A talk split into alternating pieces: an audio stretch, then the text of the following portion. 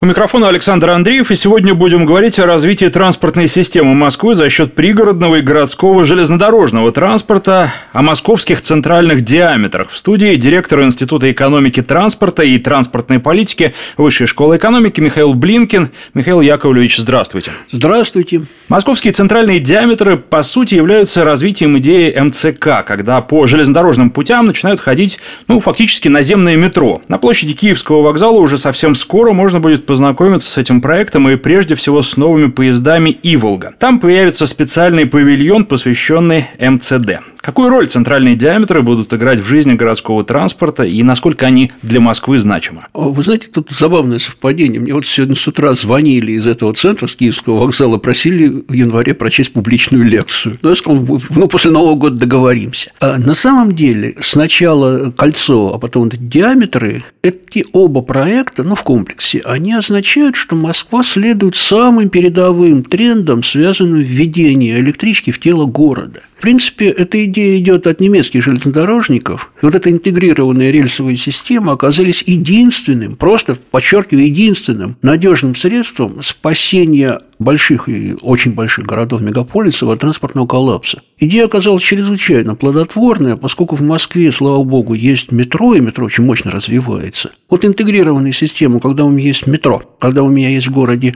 глубокие воды электричек, а если я еще довожу их до диаметральных линий, это совсем здорово. Вот это, в общем, для такого города, как Москва, это, как говорят наши медицинские друзья, по жизненным показаниям необходимо было делать. Вот. Это очень сложные проекты. Очень сложные проекты. Вот нельзя сказать, что это так легко будет сделать. Без этого просто город не живет. Надо просто вот сейчас понимать цифры. Да? Вот Москва каждый день – это примерно ну, 18-20 миллионов пассажирских поездок. Так? Из них, ну, хорошо, если 3 миллиона, там, 3,5 миллиона – это наши, так сказать, автомобильные поездки. Все остальное везет общественный транспорт. Вот одна только центральная пригородная пассажирская компания везет в Москве, ну, примерно 1,8-2 миллиона пассажиров из всего этого объема, включая наши собственные автомобили.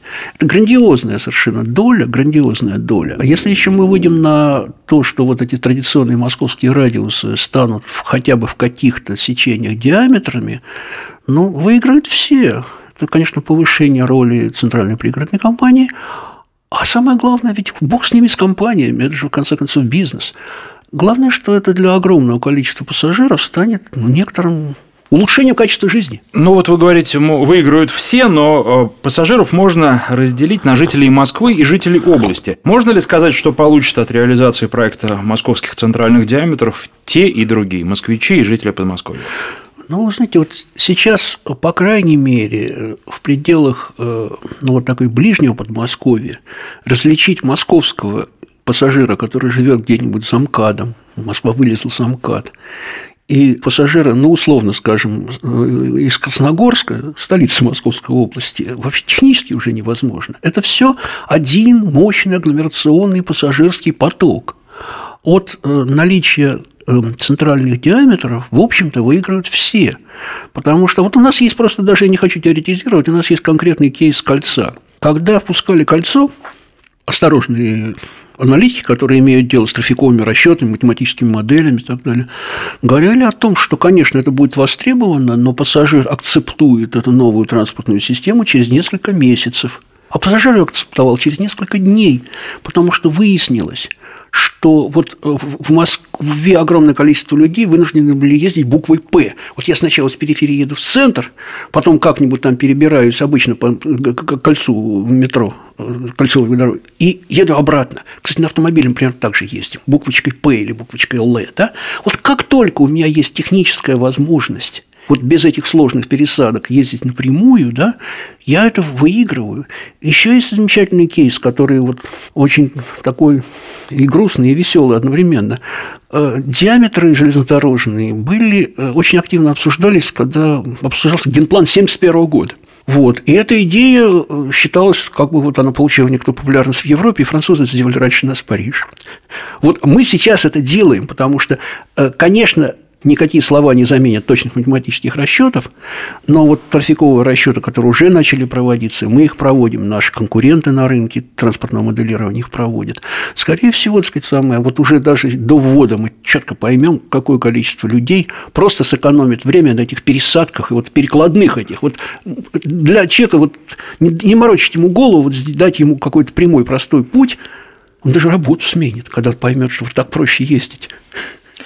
Для диаметров создан специальный поезд «Иволга». Зачем и чем он отличается от других уже существующих? Ну, нашим слушателям, которым это интересно, вот залезьте в Яндекс и посмотрите, там замечательные картинки есть. Вот. Технологически там очень важная вещь.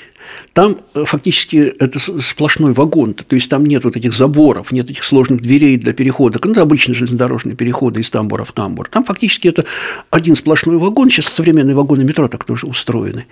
Это с технической точки зрения позволяет более равномерно распределить пассажиров по многовагонной сцепке, по многовагонному составу. С учетом того, что там 6-7, по крайней мере, вагонов, вот это перераспределение, оно много чего дает. Вот эта равномерность для меня, пассажира, делает просто давку поменьше. Вот это первое. Там есть несколько технических усовершенствований очень изящных, касается вентиляции, электропривода, бог здесь что. Технически интересующиеся люди, прочтите, посмотрите, это действительно очень интересно. А главное, а главное, и это очень важный аспект, это красиво. Знаете, вот этот фактор в пассажирских перевозках, когда мне а я упертый автомобилист, не хочу я ваш общественный транспорт и так далее. Вот когда мне предлагают альтернативу, которая по минуткам быстрее, она еще элегантная, это гигантское конкурентное преимущество. Это поняли все. Кстати говоря, отечественное вагоностроение это тоже уже поняло. У нас очень приличное сейчас вагоностроение. И трамвайные вагоны, и метровагоны, и вот эти иволги – это, в общем, хороший европейский уровень, без дураков, без скидок. Да? И вот тот фактор, что это красиво, что это элегантно, для огромного количества пассажиров это очень важный вопрос выбора. Сейчас в Москве общественный транспорт уже трудно представить без Wi-Fi, без возможности купить билет с помощью специального приложения в мобильном телефоне. Скажите, какие еще направления в ближайшее время, на ваш взгляд, будут развиваться подобного типа?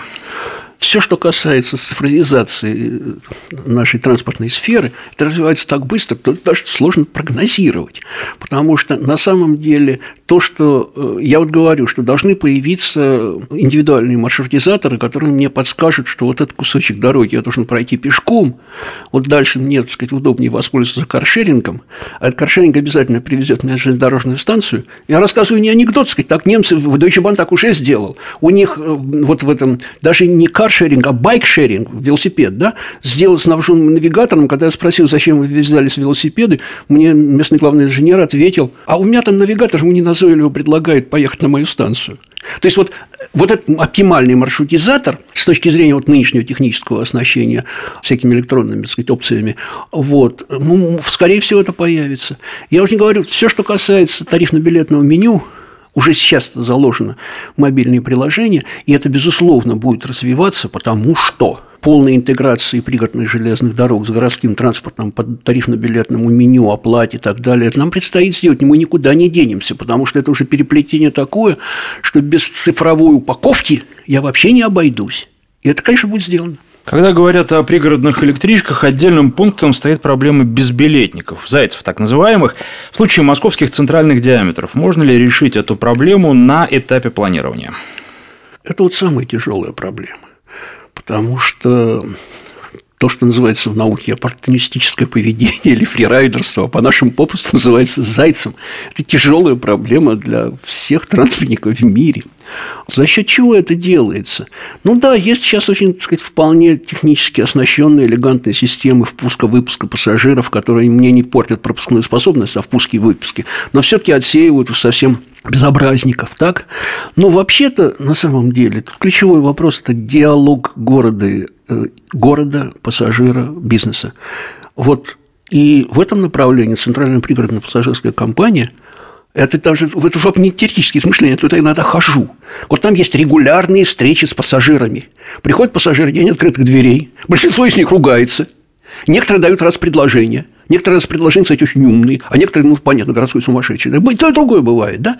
Но вот этот диалог город, ну, в данном случае транспортная администрация города, компания, пассажир – это очень важный вопрос. Потому что техническими средствами одолеть нежелание человека платить, ну, как бы сказать, пытаемся, конечно, но трудно. Спасибо. В студии был директор Института экономики транспорта и транспортной политики Высшей школы экономики Михаил Блинкин.